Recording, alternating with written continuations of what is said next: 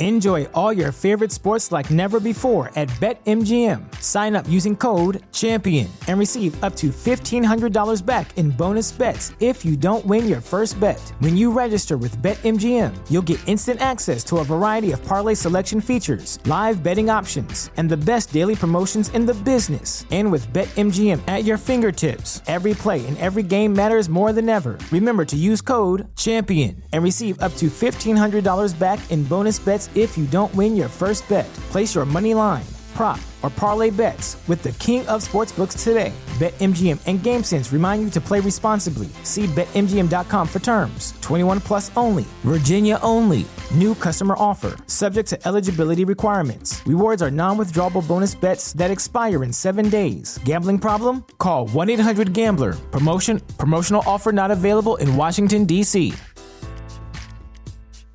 Welcome to the Edge of Sports podcast. I'm Dave Zirin.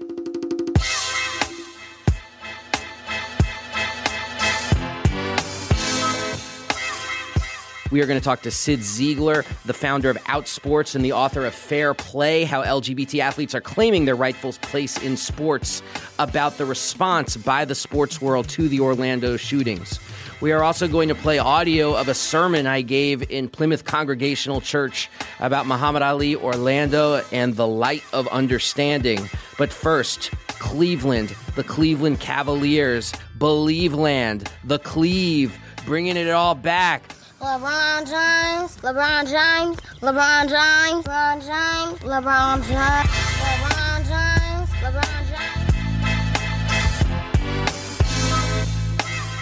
Here's some choice words I wrote for Slam Magazine. I call this witnesses. Look, we've had NBA Finals MVPs who dedicated their victories through a mask of tears to their mothers, their fathers, and their hometowns but we've never had an MVP say that he won the trophy as a statement of resistance against the ways that neoliberal deindustrialization and urban neglect has wrecked his team city, a city that stands, however gingerly, a mere 20 minute drive from where he grew up. We've never had a player strap a team to his back in such a manner, leading players on both teams in points, rebounds, assists, steals, and blocks. The first time that has happened in any NBA series ever. We have never seen someone willingly shoulder such a colossal burden and then, as the chorus of doubters reached a shrill fever pitch, deliver. But that is exactly what LeBron James did.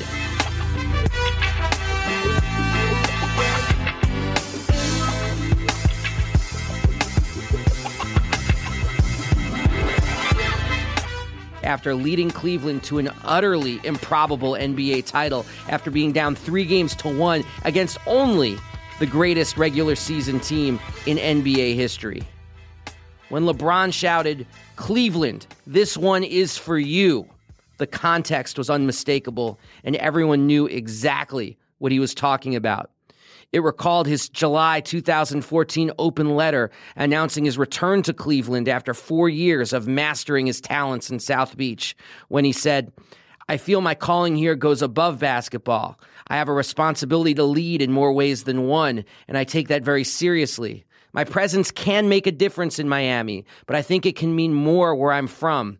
I want kids in Northeast Ohio to realize that there's no better place to grow up. Maybe some of them will come home after college and start a family, open a business. That would make me smile. Our community has struggled so much and it needs all the talent it can get.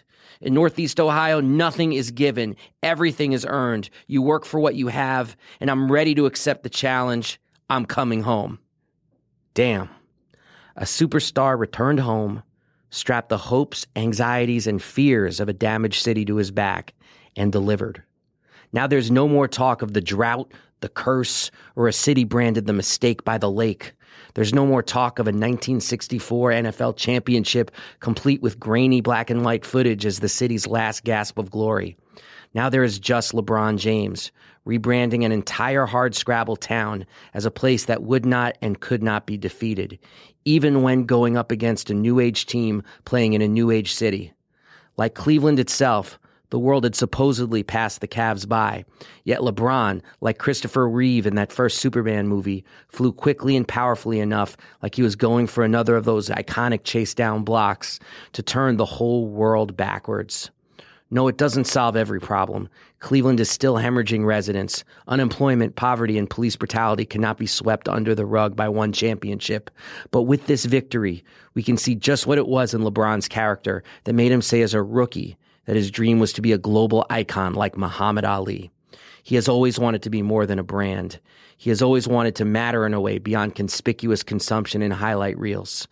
I cannot wait to see what the next step is in this man's life. And that's not just about hoops, but my own curiosity about where his moral compass will take him. Wherever it is, I think we can say with confidence that it will be consequential. For this is truly a moment where, for once, the branding and the hype have still not caught up to the reality. We are all still witnesses. I set out a goal two years. I came back, bring championship to the city. I gave everything that I had. I put my heart, my blood, my sweat, my tears to this game, and against all odds, against all odds, I don't know why we want to take the hardest road. I don't know why the man above gives me the hardest road, but it's nothing the man above. Don't put you in situations that you can't handle. And I just kept that same positive attitude, like instead of saying why me, they're saying this is what he want me to do. And uh,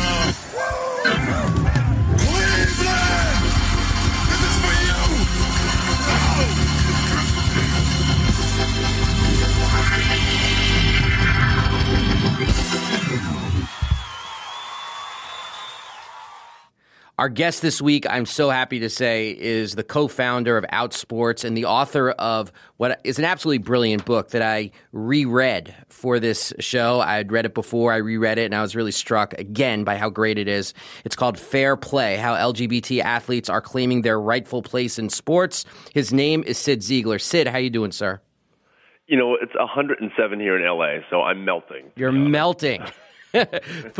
well, are are you melting even despite the fact that Cleveland won against Golden State, or because Cleveland won against Golden State? How's your uh, recovery from that game?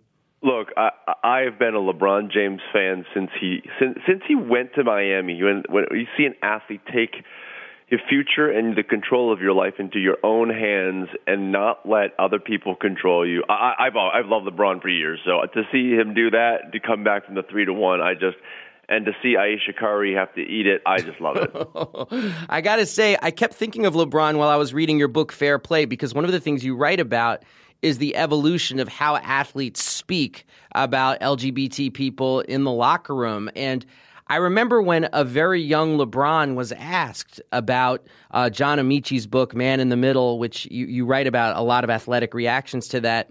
Um, his response was kind of halting. Like it was, it was a weird response, if you remember. It was like, I, I have no problem with a gay teammate, but if they're hiding it, then I don't trust them. And you have to have people you can trust in the locker room which is just yeah. like and then but since then it's been it's been much better much more of what you'd expect from someone who sees himself as a leader well, to be honest, I, I I do remember his reaction. I thought it was super interesting that you know if I have a gay teammate, I want to know. Eh, eh, you know, as as yeah. a leader of the team, I want to have a hundred percent of everybody. I don't want there to be secrets and, and, and things like that. I remember back in the 70s, the NFL um, head of security talked about this, and he said, you know, our big issue with gay athlete is the potential for blackmail because, of course, in the 70s they had to be closeted, and it was a, it was a big secret. So, you know, when you take away the secrets, it's unbelievable how how the team reacts and teammates and and the, and the LGBT athletes themselves. So, I was never uh, that upset with what LeBron said because I think that honesty is power, and I think he was right back then. Wow, that's a good point. And like so much in this book, Fair Play, like it, it, has me thinking and rethinking a lot of my ideas about this issue. That's just, just another great point there, Cyd. Um, but I'd like to talk to you more about Fair Play. But before we do, I really want to speak to you about Orlando. Uh, of course, 49 people in the LGBT community uh, murdered at Pulse uh, by someone overpowered by or driven by his own horrific hatreds. And sports is really our most visible collective space that we have as a society. How do you feel like the sports world has responded to Orlando? It's been powerful to watch so many teams and leagues and athletes have something to say and to see the use of the rainbow flag has been a reinforcement that LGBT people in our community are not totally invisible. And, you know, you wouldn't have seen a rainbow flag flying above Fenway mm. 20 years ago.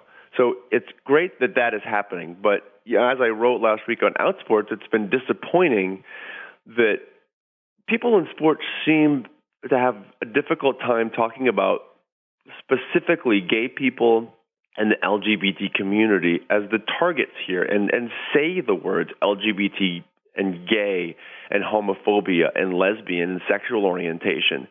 And so I do think that while the sports world has come a long way in the last 20 years, I think there is still a discomfort, either a discomfort or just a, a lack of understanding about how important it is to say these words. You know, it, it's interesting to watch all of these Major League Baseball teams have these pride nights. Mm-hmm. And they always call them pride nights or out at the park. Very, very few of them, like the Dodgers call it the LGBT night, but very few of them say specifically gay or LGBT in the name of the event because people in sports, particularly in the front offices, are still kind of afraid of completely, fully, entirely embracing our community. Now, after I wrote that column, a number of them did start using LGBT specifically. Mm-hmm. Um, Commissioner Manfred specifically talked about the LGBT community in his address last Friday. So I think that for a lot of them, they're still afraid to talk about it specifically. But for a lot of people in sports, they just need to understand how important it is to say our words. So, yeah, so let's engage in some conjecture here because this isn't like pro sports teams are on the hard right on LGBT issues anymore. This isn't like, you know, Erick Erickson writing that it's divisive to use the word gay. Erick Erickson, right wing troll from Red State, uh, you know, saying, you know, we shouldn't say it's a killing of gay people because that divides us as Americans. I'm sure you saw that, that, that idiocy.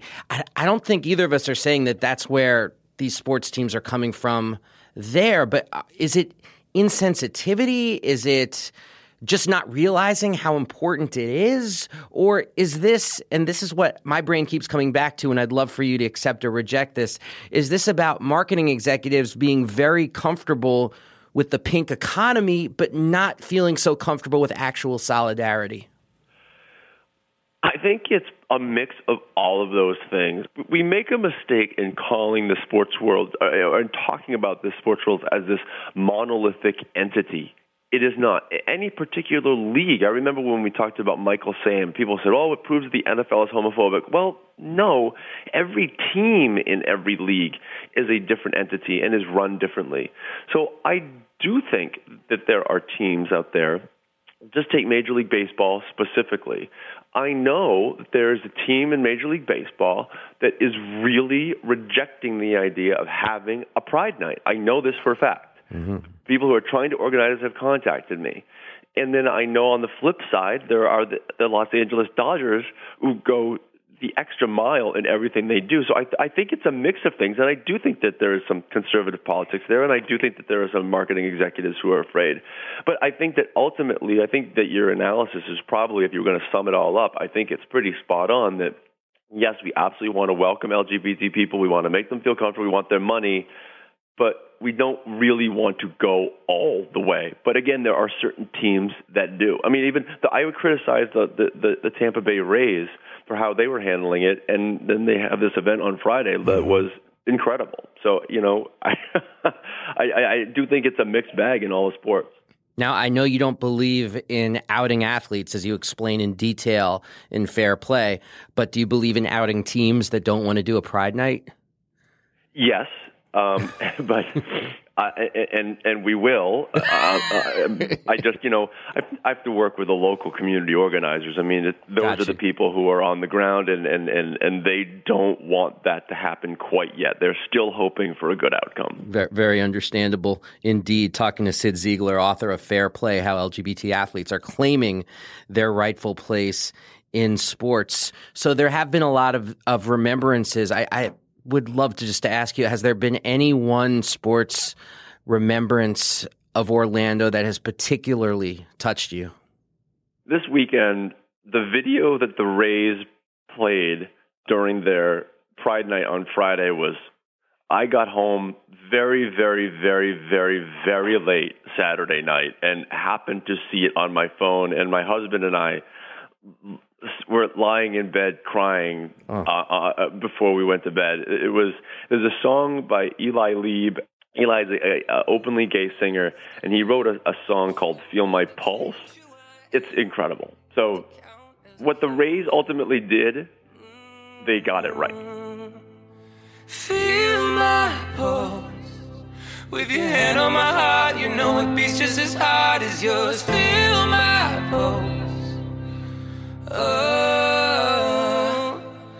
feel my pulse. Can't you see that I'm scarred? I'm just the same as you are. So just feel my pulse.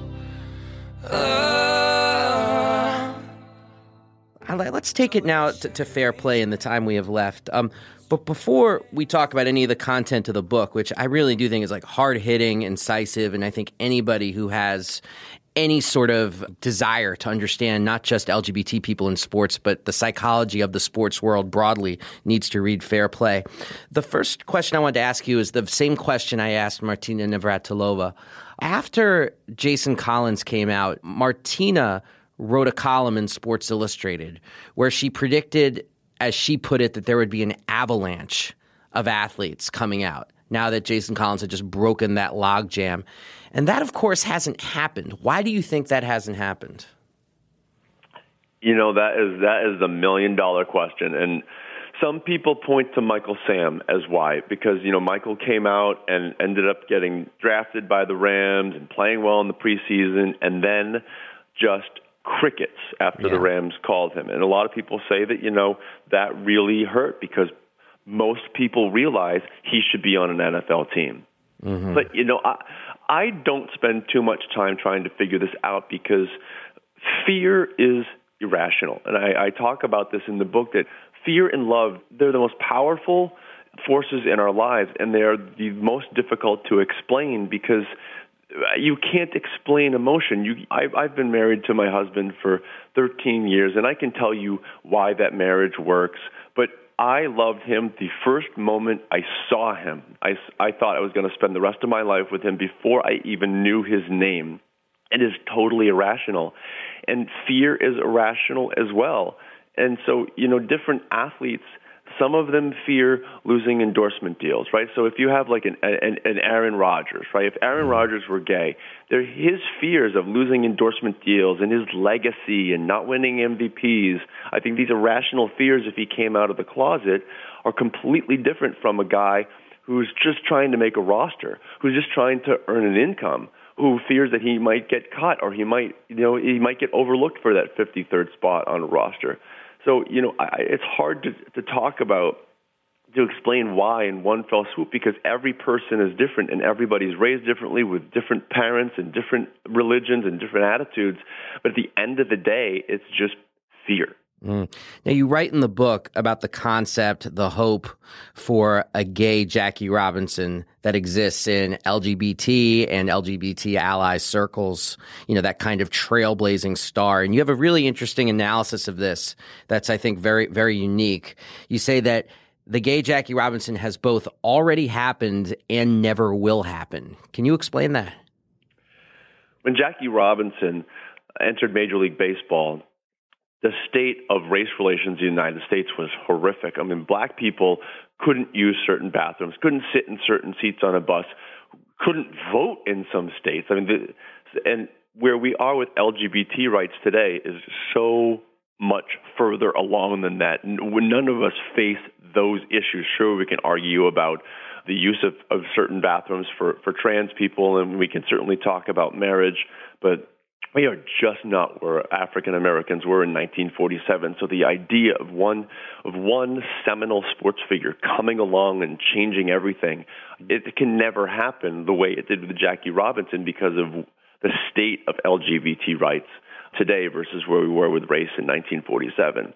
But at the same time, to me, Jackie Robinson is all of the athletes who have come along from Dave Kopay in 1974 75 the former NFL player who who decided to come out and really started the ball rolling, uh, Martina and Billie Jean in the early 1980s, and all of the young high school and college athletes who have some of them quietly and some of them not so quietly lent their stories and their faces and their voices to this movement. That that collection of all the athletes, particularly those young athletes. You know, we talk about Jason Whitlock just wrote uh, or just uh, talked last week about you know the the gay community absolutely needs some superstar to come out.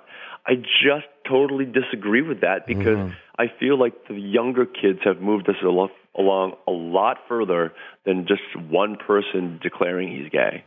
Yeah, and you wonder it's like if that happens, who who would that be for? At this point, as well. I mean, especially since young people, the generation that's coming up that's going to be running this world, they, they have a level of, of comfort and familiarity and an absence of labeling that I think we're, we, we were plagued with growing up around these issues, even in the most liberal circles. We have the sports world and we as a country have come so far, so fast on LGBT issues. And again, we still have things we have to work out. But uh, I, your your question is a great one. Who is that person going to change? I mean, LeBron James wins a championship yeah. and all of a sudden declares he's gay. I, it's a sensationalist story, but what minds is that actually going to change? I mean, I've been to Cleveland. I've been a staple on Cleveland sports radio for years. I have never felt a moment of anxiety or lack of welcoming in Cleveland. So your your question's a great one. Who's left? I think the people who are left are kind of unchangeable. Mm-hmm. Now, one of the things about your book that I really like is that it, it puts forward. I know the original title of the book was "What I Saw at the Evolution," and which is a, I still stand by that. That's a great title. Um, but there there are these moments that in our you know fast social media culture really are important historically, but get forgotten because we're moving so quickly. We don't take the time to say, "Whoa." That really, really mattered. And one of the things that you wrote about in this book that caused me to stop in my tracks and just say, whoa, that really mattered was the story of Michael Irvin. I had forgotten about that, and I'm guessing my listeners don't know about that story. Can you tell the Michael Irvin story and why it mattered so much, particularly his behavior after doing what he did? Yeah, I've known Michael since I don't know about 2008. I started doing his radio show on a regular basis. His his radio partner at the time, Kevin Kiley, um, I had worked with before, and and I remember um, talking with Michael on the phone very early on, and he he seemed a little I don't know, just a he he was wondering why on earth we'd have this gay guy on to come talk football. And very quickly he and I became friends and and you know he would call me and he would text me and he he really embraced me and he embraced my husband Dan. Uh, and you know a few years later I was doing Out magazine every year does a sports issue and this 2011 they wanted to feature straight allies. And so I asked Michael would you let me interview you for this gay men's magazine? And he said sure and we wanted to do a photo shoot and Michael knew exactly what he wanted to do. He wanted to talk about his gay brother. He wanted to talk about growing up Baptist and accepting gay people. He wanted to talk about his support for same sex marriage. And he wanted to take his shirt off, pull his pants down to show his underwear, and be on the cover of a gay men's magazine because Michael knew that it would jumpstart conversations in the NFL like there had never been before. And and he was right. When that cover, when that image of I mean Michael Irvin a man's man for the Dallas Cowboys on the cover of that magazine. It was Sports Center led one of their hours with that cover. And it really jump started a conversation in the in the locker rooms and among these straight athletes in the NFL where it hadn't existed. And once Michael did that and he talked about it for a day on his radio show and he went on NFL Network and talked about why and talked about the importance of gay people, he quietly went to the sidelines and quietly worked behind the scenes with power brokers he knew in sports, making sure that gay people had opportunities, but not being the face of the movement. And I thought that was, I, I talk about why he's the quintessential straight ally because he knew use your platform to jumpstart the conversation and then open the door for other people. Mm. Yeah, I always like the line that a good ally is like a good offensive lineman. You're clearing space for other people, but if people are saying your name too much, it probably means you're doing something wrong. And the fact that people have pretty much forgotten that happened, at the it, it jump started conversations, and and that people forget it that that Michael was a part of that. I think is really a, a testament to him. I think Scott Fujita is another one. I think people forget all the stuff that he did and all the conversations he had five, six years ago because he, he it worked. He opened the door for other people. Wow. Hey, Cyd Zeigler, the book is Fair Play How LGBT Athletes Are Claiming Their Rightful Place in Sports. Cyd Zeigler, thanks so much for joining us here on the podcast. And, and, and Dave, thank you for making this happen. It wouldn't have without you. This was the easiest decision to make in the world. Hey, Cyd, you want to do a book about LGBT athletes? And you nailed it. So thank you so much. I appreciate that. Talk to you soon, buddy. All right, thanks. Bye. Thank you so much, Cyd Zeigler. Uh, the book is Fair Play How LGBT Athletes Are Claiming Their Rightful Place in Sports. And to learn more about Cyd and his work, just go to outsports.com, one of the most important sports websites on the internet. And now, instead of a Just Stand Up award, I'm going to give a shout out to all the dads out there. Hope you had a good Father's Day. My Father's Day was kind of interesting. As a Jewish agnostic, I was asked to give the sermon at Plymouth Congregational Church, part of the United Church of Christ here in Washington, D.C. I, I really did this. This is, this is not a joke. I did a sermon in a church. The title was Muhammad Ali, Orlando, and the Light of Understanding. And we actually have audio of it. Thank you so much, Reverend Graylan Hagler at Plymouth Congregational Church. Reverend Hagler, truly one of the greatest people I've ever had the privilege to know. Let's hear the sermon. Let's go to church. Reverend Hagler asked me a couple of months ago to speak on this Father's Day, and I was shocked to get the invitation, to tell you the truth, because I, I am a father. Uh, I do love my children, Sasha and Jake, sitting there in the second row. And, but honestly, I usually have nothing to say on Father's Day other than, please let me sleep in, Michelle. And Michelle being my wife, I should be clear about that. But as I was really trying to figure out what to say over the last month about this just blessed experience of being a dad, the, the real world intervened and gave me a case of emotional whiplash. And it's one that relates very strongly to the feelings conjured by this day. Now, this, this whirlwind has come for me personally from attending Muhammad Ali's funeral last Friday in Louisville, and then by Monday, 72 hours later, attending a vigil with my family in Washington, D.C., for the 49 people slaughtered in Orlando at the Pulse nightclub by a shooter driven by his own hatreds. It's a heck of a 72 hours, I'll tell you. And to bear the news about the deaths in Orlando was shattering enough, but to then see people like Donald Trump and a collection of just the worst bigots this society has to offer be boastful and almost gleeful about this death because the shooter happened to claim to be Muslim made it all the worse. And now we have a situation where the goals of one hate filled killer to divide us into enemy camps are being assisted by an entire Republican apparatus immune to the irony that they are carrying out this killer's dying wish. They want walls.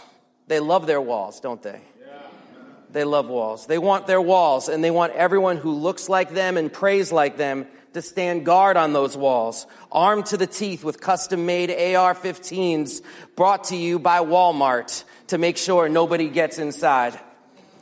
Now, as the news of Orlando fell on the shoulders of my family and into the consciousness of my 11 year old and 8 year old children, you know, news that I wish I could have shielded them from, but you can't shield children anymore.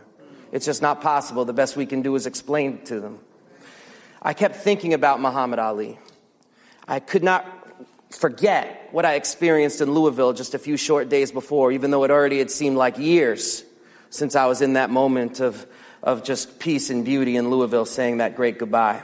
And I kept thinking about the line said by one of his eulogists that Muhammad Ali devoted the last half of his life And this is the exact words. He said, Not to building walls, but bridges. These bridges.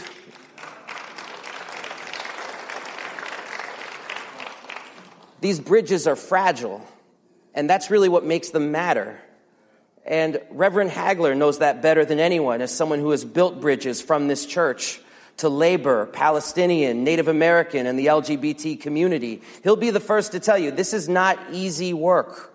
It's hard work, but it's crucial to our future to be able to build these bridges. But I'll say it again they are fragile, like love itself, and that's what makes them matter. If, they, if it was easy to do, it wouldn't matter. But it does so much. It matters for our future. In fact, it's so much easier, and I'm sure we've all known people like this in our own lives. It's so much easier to just stomp on these bridges or burn them down or live our life like we're hopelessly divided by the color of our skin, our gender, our religion, our sexuality, and then to pass that poison down to our children. It's all so awful, but I can really think of no better response to this tidal wave of hate than what I saw at Muhammad Ali's funeral in Louisville. It was a day when the world stopped to pay tribute to the most famous Muslim on earth and the most famous war resistor in the history of war. Now, even though the powerful and famous came to Louisville to say goodbye, this was a day planned by Muhammad Ali and his family over the course of 10 years for the people. And it really was all that. 100,000 people lined the streets. Balloons were released into the sky. Handpicked bouquets of flowers were thrown upon his car as it made its 23 mile journey through the city. A school bus full of children passed by and they poked their heads out of the window wearing their little public school uniforms and they shouted at the top of their lungs, Ali, Boumaye, like it was the rumble in the jungle all over again. And people like myself who never got to actually see Muhammad Ali in person, we were able to give him that one last cheer as the car rolled by and experience saying those words, Ali. And there was a man, by the way, standing on the corner. I mean, this is Louisville, uh, wearing boxing shorts, just saying rhymes over and over again. He's saying, I hospitalized a rock, I beat up a brick, I'm so mean I make medicine sick. Ah. and I went over and I had a dollar in my hand and I assumed he was doing it for that. And I said, Oh, where's your hat? I want to, this is amazing. You're doing these impressions. And he just looked at me and he said, It's not for money, brother. It's for the champ. And I said, Okay. Now, if there was one thing I learned throughout that day, it's that Muhammad Ali was real to these people, whether it was the 100,000 lining the streets, the 22,000 who packed the free service at the basketball arena that happened later that day. I mean, he was able to talk to people and make a positive impression on everybody he met. He took that time to speak to people in a way that I think is so special and unique. Everybody had a story. Uh, Will Smith was there that day, the, the Fresh Prince himself, who, of course, played Muhammad Ali in the 2001 film. And I, as the procession went by, Will Smith was in one of the cars and he was leaning out the window, just giving everybody high fives. And you should have heard the people on the processional. They were like, Ali, Ali. Oh, snap, Will Smith. Ali, Ali. Oh, Will Smith. Ali. And it kind of surprised me because from the little I knew about Will Smith, I know that he's a very private person. And here he is leaning out of the car, giving everybody fives. And later that day, um, I heard him say, he, he said, Yeah, that, that was definitely out of my comfort zone. But 10 years ago, I was with Muhammad Ali in Los Angeles, and he took my arm in his halting voice and he said, Will, we got to go take the bus. And I said, Champ, I don't want to take the bus. I'm going to get mobbed by people. And he said, Ali looked at him and said, You got to let the people touch you so they know you're real. But it was really the interfaith service where Ali's wife of 30 years, Yolanda, spoke the following truth. She said, My husband had this extraordinary sense of timing. His knack for being in the right place at the right time seemed to be ordained by a higher power. And I think we need desperately to recognize the timing of Muhammad Ali's passing, crossing the same weekend with this horror in Orlando. We need to remember the person who understood the importance of using his own funeral as a last act of resistance against the divisions that keep us apart for the benefit of the few. We need this example of someone who put it all on the line to resist this mindless violence that our society produces, because I really do believe that will be our task in the immediate future. But I'd really like to end my remarks by bringing it back to Father's Day. Because while Ali's history was honored, Ali the father was honored as well. A father of nine who made his living in the most violent sport we have, yet was man enough to change his daughter's diapers on request. And as we learned at his service, not only man enough, but human enough to act as a father figure to Malcolm X's daughters after he was murdered in 1965, doing so in private, even though the two men had had a very, very public falling out after Malcolm left the Nation of Islam, and even though Muhammad's financial, personal, and emotional interaction with Malcolm's children could have cost him dearly. At the service in Louisville, Malcolm's daughter, Attallah Shabazz, spoke, and I want to speak her words because they bring Muhammad Ali back to earth as someone we can emulate on this Father's Day, even if we couldn't knock down George Foreman on our best day or even be one half as pretty. This is what Attallah Shabazz said, daughter of Malcolm X. She said, Muhammad Ali was one of a fraternity of amazing men bequeathed to me directly by my dad. From the very moment we found each other, it was as if no time had passed at all. Despite all the presumptions of division, despite all the efforts at separation, despite all the organized distancing, we dove right into all of the spaces we could explore and uncover privately. We cried out loud, and then just as loudly, we laughed.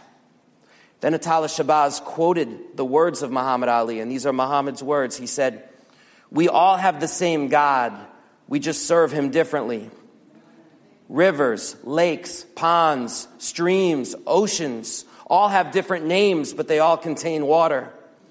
So do religions have different names, and yet they all contain truth. Truth expressed in different ways and forms and times. Doesn't matter whether you're a Muslim, a Christian, or a Jew. When you believe in God, you should believe that all people are part of one family. For if you love God, you can't only love some of his children.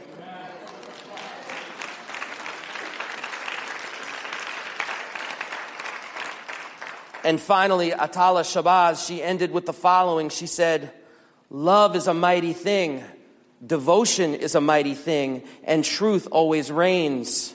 Having Muhammad Ali in my life somehow sustained my dad's breath for me just a little while longer, 51 years longer, until now.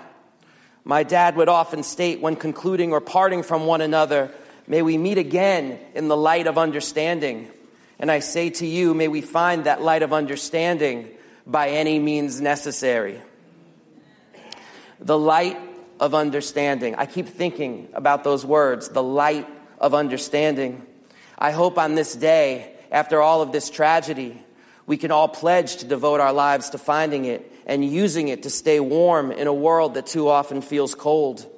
It's so easy to stay satisfied in the cold, in the shadows, in the margins, to treat our petty hatreds like a security blanket that keeps us warm, even though all it does is chill our hearts.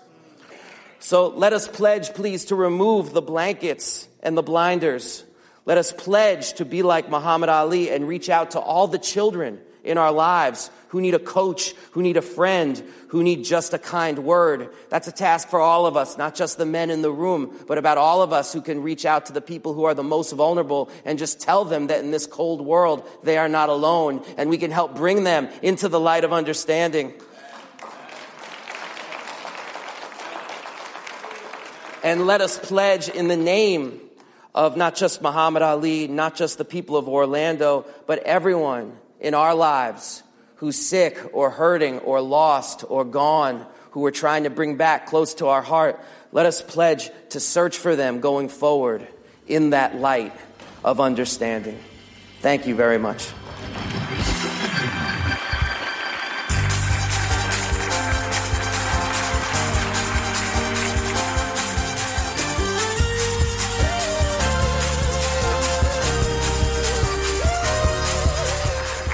Amen. Amen. You know, they, inside of every real activist is a good preacher. Amen.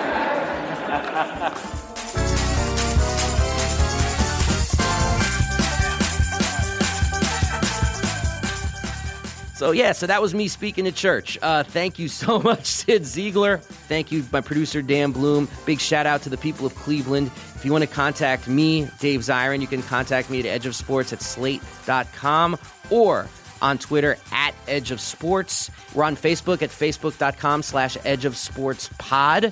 And please, if you like the show, subscribe on iTunes, Stitcher, or your podcast app of choice. And if you want to listen to any back episodes of the Edge of Sports podcast, including all the remarkable work we've done about Muhammad Ali, especially our trip to Louisville uh, for his funeral a couple Fridays back, you can go to edgeofsportspodcast.com. For Dan Bloom, I'm Dave Zirin. We are out of here. Peace.